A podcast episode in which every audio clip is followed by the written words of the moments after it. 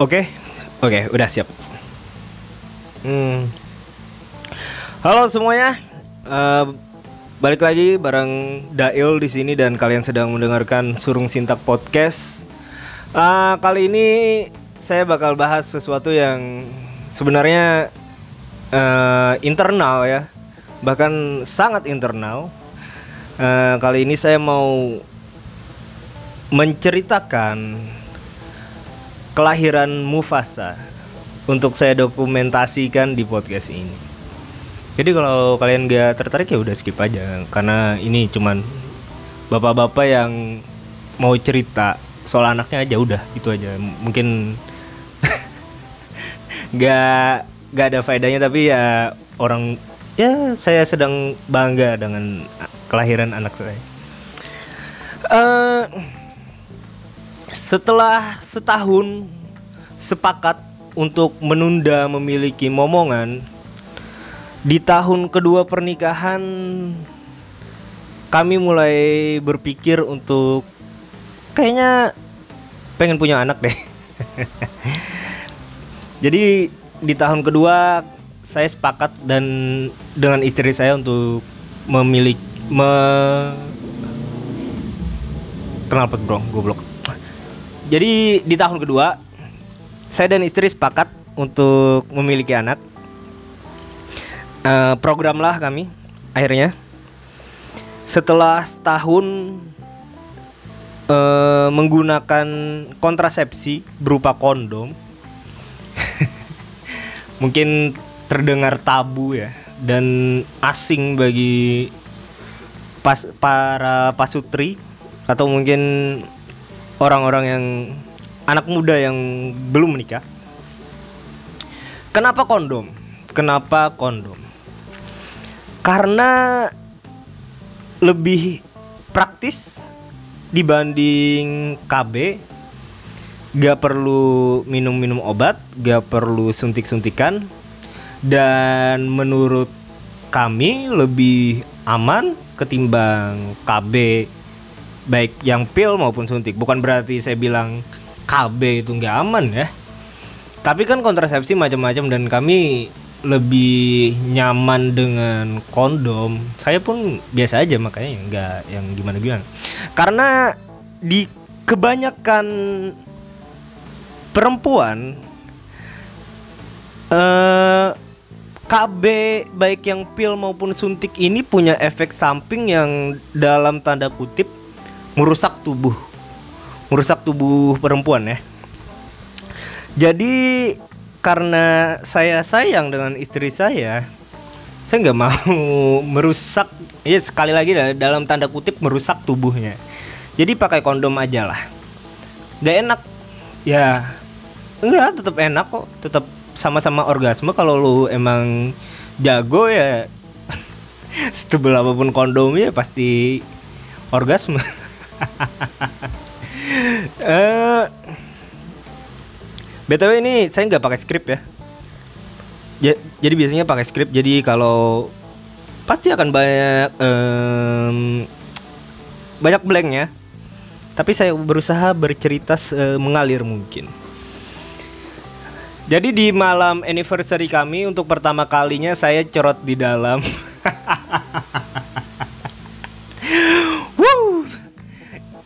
Wah, gimana ya?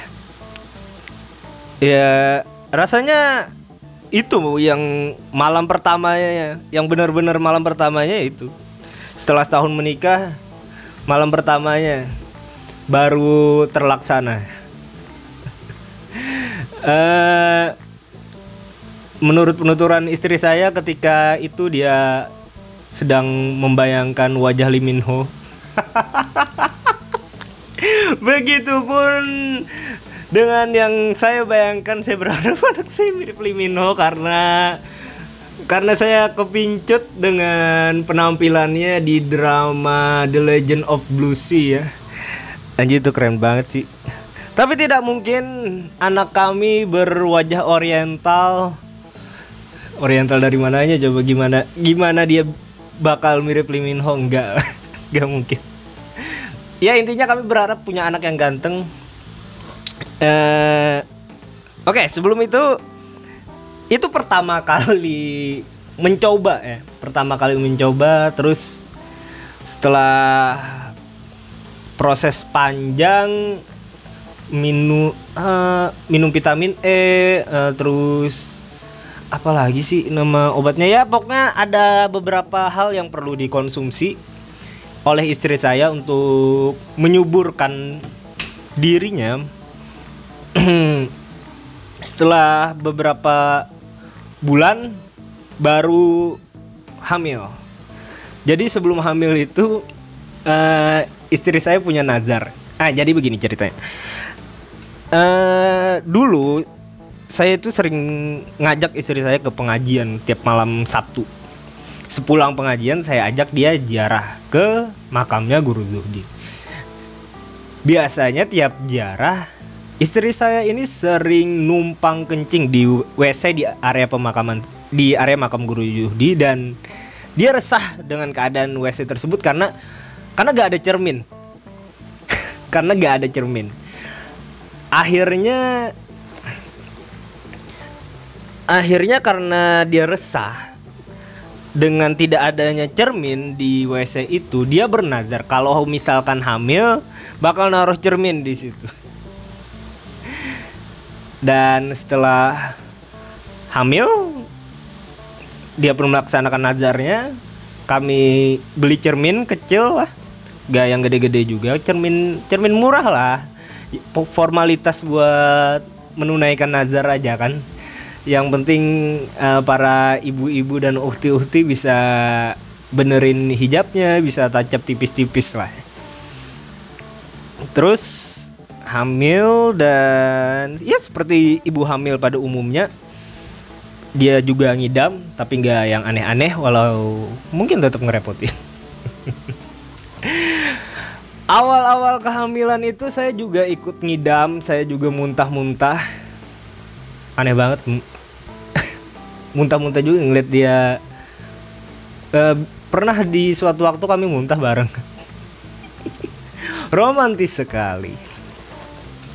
Uh, ya intinya ya itulah ham, perjalanan hamil kayak ibu-ibu pada umumnya sempat semp oh ya bayinya sempat sungsang dan setelah melakukan doa yang cukup doa dengan amin paling serius.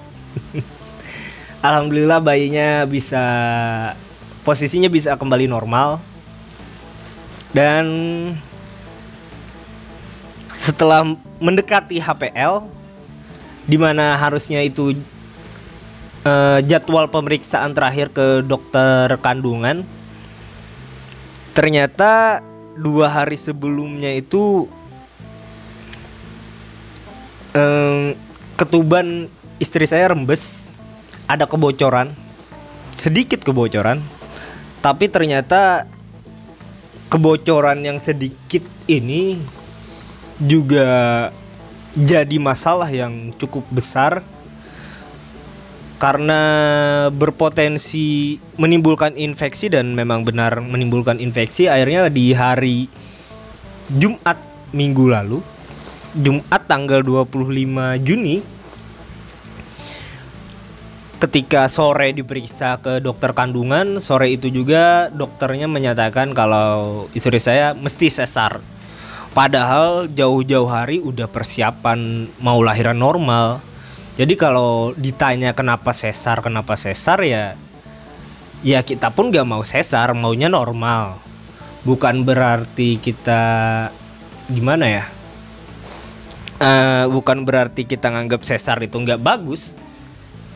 Bukan berarti kita nganggap uh, gimana ya jelasinnya? Intinya pengennya lahirannya normal kan? Biar biar gak perlu dioperasi biar biar lebih lebih gimana? Jadi bingung. Ya itulah. Pokoknya intinya kami pengen lahirannya normal tapi ternyata harus sesar dan saya sebenarnya cukup risih dengan orang-orang yang mempertanyakan kenapa sesar? Kenapa sesar? Ya ya kami pengen normal tapi keadaan gak gak mendukung uh, istri saya untuk kelahiran normal dan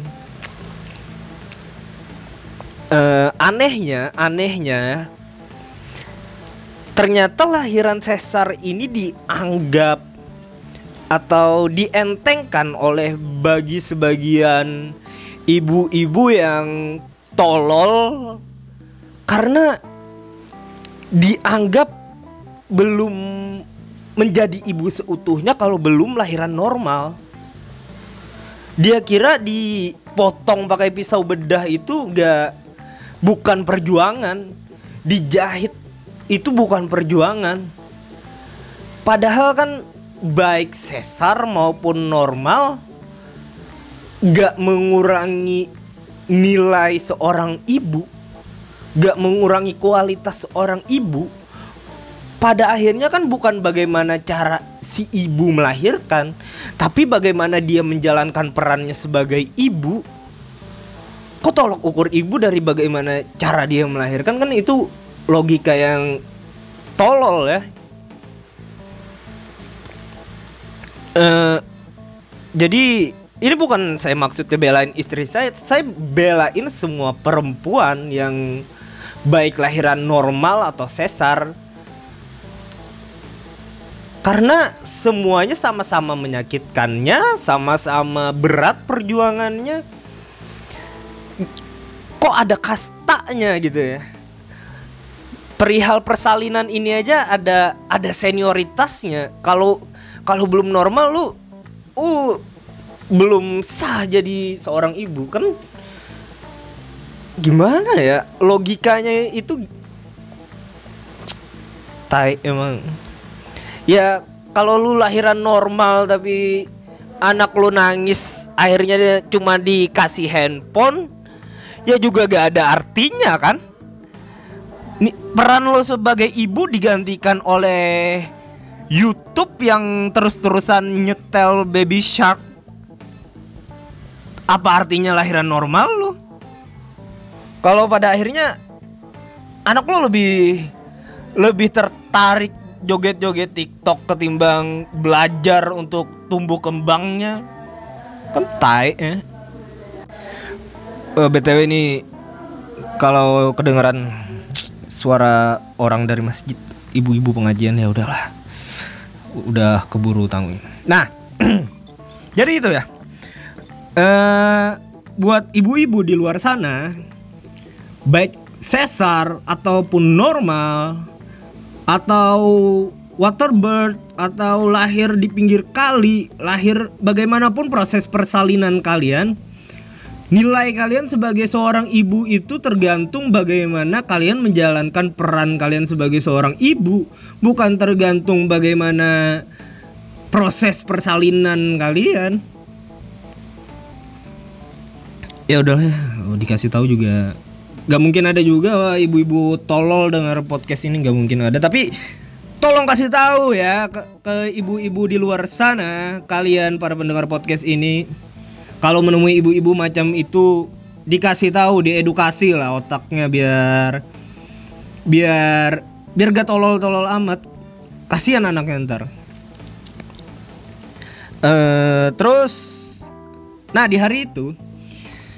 Uh, di hari di mana istri saya langsung dirujukan ke rumah sakit, waktu itu ruangan sisa satu, box bayi sisa satu, dan dokternya sudah merujuk pasien sebelumnya ke rumah sakit yang sama. Waktu itu semua rumah sakit rata-rata penuh, katanya seperti itu. Jadi kata dokternya nih, siapa yang datang duluan itu yang bakal dapat boxnya ampun stres gak mesti dulu duluan nih posisinya fakta banget anjir alhasil dengan ketidaksiapan apa-apa gak bawa apa-apa langsung saya bawa istri saya ke rumah sakit. Padahal berkas-berkas masih di rumah. Eh, baju-baju uh, dan lain sebagainya udah udah gak mikirin lagi deh. Saya minta bantu sama mama mama saya sama sama ya tante-tante saya untuk yang satu ngambil berkas berkas-berkas untuk administrasi. Yang satu untuk ngambil baju-bajunya. Yang satu buat bayarin BPJS yang tertunggak. Dan bergegaslah bergegaslah. Dan segera saya bawa istri saya ke rumah sakit wah waktu itu deg-degannya ampun-ampunan karena takut keduluan yang lain. Tapi untungnya saya duluan datang. Yang rujukan dokter sebelumnya telah sedikit terlambat. Dan setelah itu saya ngurus administrasi. Dan di di tempat administrasi ternyata perempuan hamil yang duduk di sebelah saya adalah pasien yang rujukan dokter yang sama yang duluan dirujuk dokter tadi tapi keduluan saya. Akhirnya apa? Dia tidak diterima di rumah sakit itu dan harus eh, harus nyari rumah sakit yang lain. Kebayang nggak? Bagaimana rasa bersalah saya. Masalahnya ibu itu suaminya nggak ada waktu itu. Cuman ada saudara perempuannya aja yang nganter. De uh, kepikiran lah kepikiran gimana nasib ibu itu. Ya. Tapi juga saya juga butuh. Ya jujur itu membuat kami sedikit lebih tabah ya terhadap uh, untuk menghadapi proses sesar ini yang sebenarnya gak mau gak bikin nyesel lah intinya dengan keberadaan ibu itu. Karena kami pikir kalau terlambat sedikit aja udah kami bakal lebih repot buat nyari di rumah sakit lain yang ruangannya belum tentu ada. Uh, terus di operasi lah masuk ruang operasi istri saya sekitar jam 9 lewat 15 sekitar 9 lewat 15 dan Mufasa lahir di pukul 21.30 ya 21.30 dengan berat 25,40 panjang 50 cm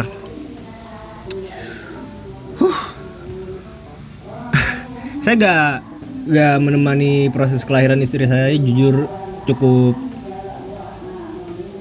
cukup jadi rasa bersalah yang besar karena gak ada di situ.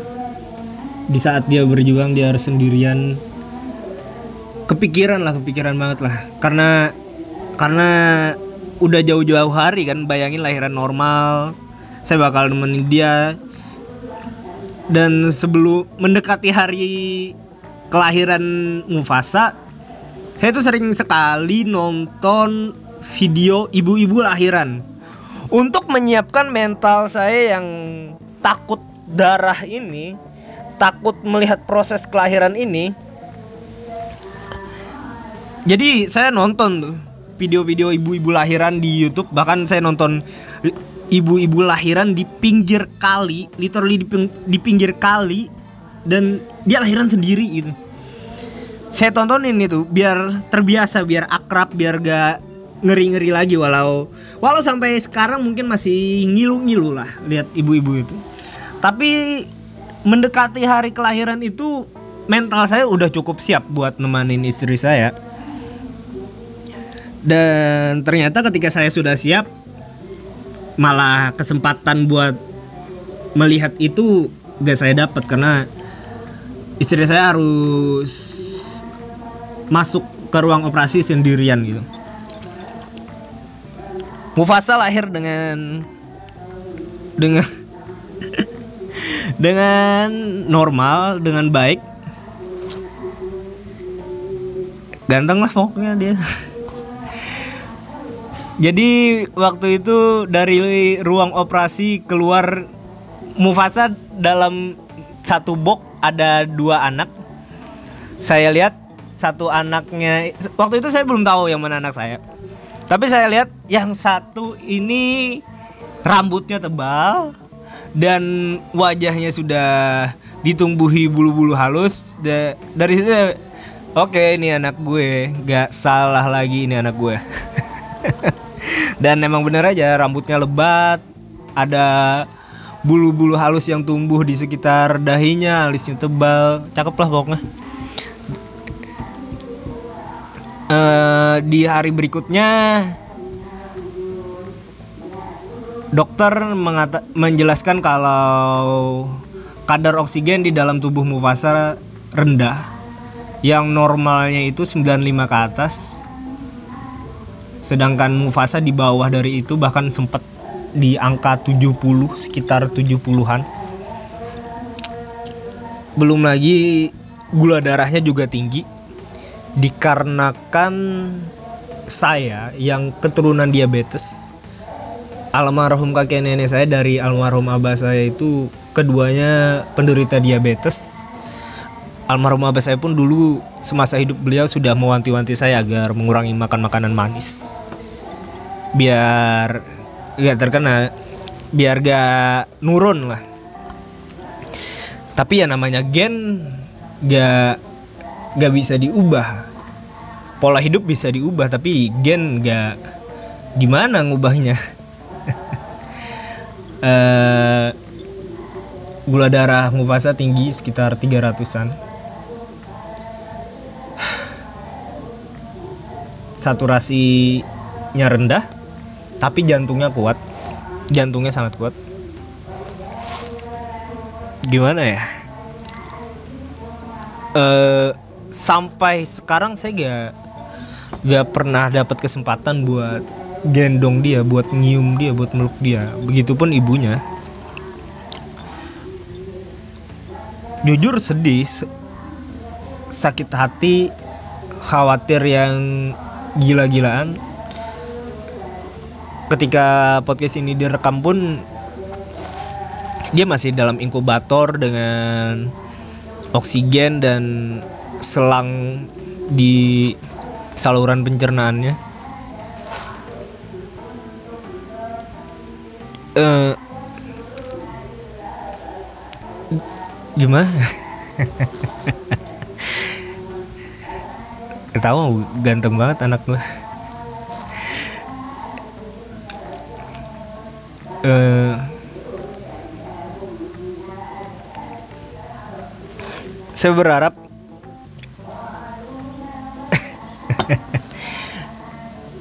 ya uh, selama ini banyak hal yang pada akhirnya terlewati gitu. Ketika bayinya sungsang di mendekati HPL akhirnya posisinya berubah jadi lebih baik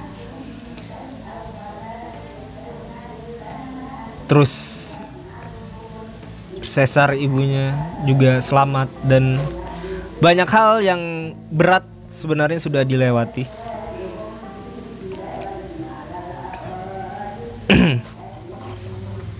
dan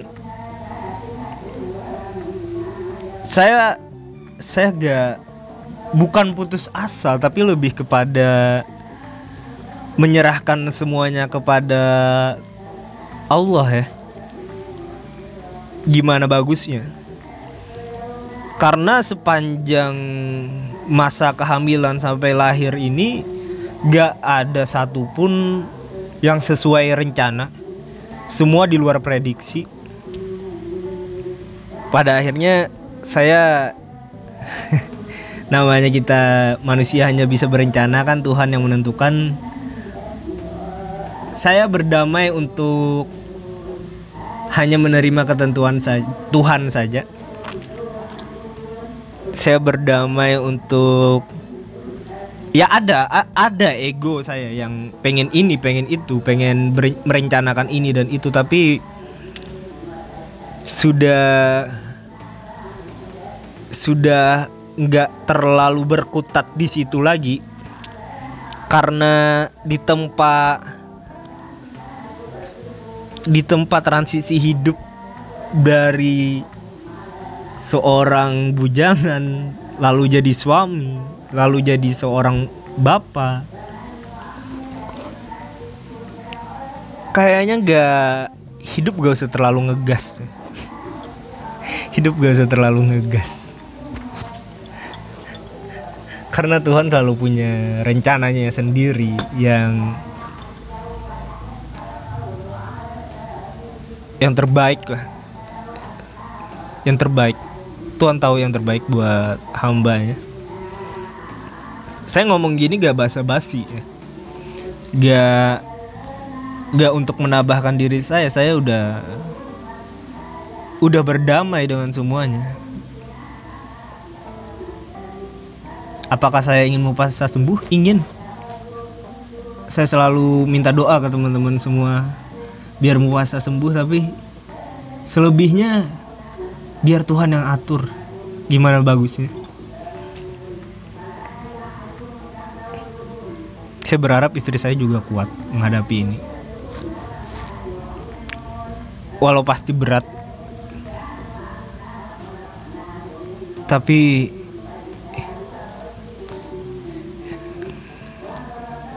saya tahu uh, ya ini klise sih tapi Tuhan kan ngasih ujian gak sesuai dengan kapasitas hambanya ya.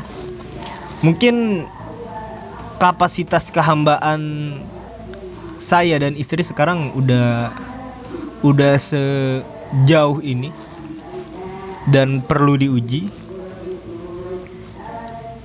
Ya semoga saya berhasil saya dan istri berhasil melalui ujian ini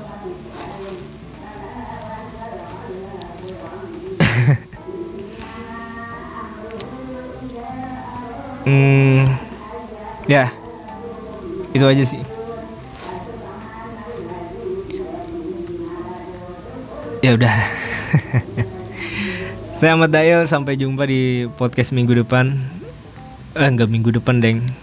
Ya mungkin beberapa minggu lagi Wah, maaf kalau hari ini rada gak lancar karena gak pakai skrip sama sekali juga terganggu oleh suara ibu-ibu pengajian di masjid tapi saya tetap ngotot pengen rekaman. Uh, saya minta doanya teman-teman semua buat Mufasa, Ahmad Mufasa Ahgab, anakku buah hatiku, darah dagingku, junjungan jiwaku.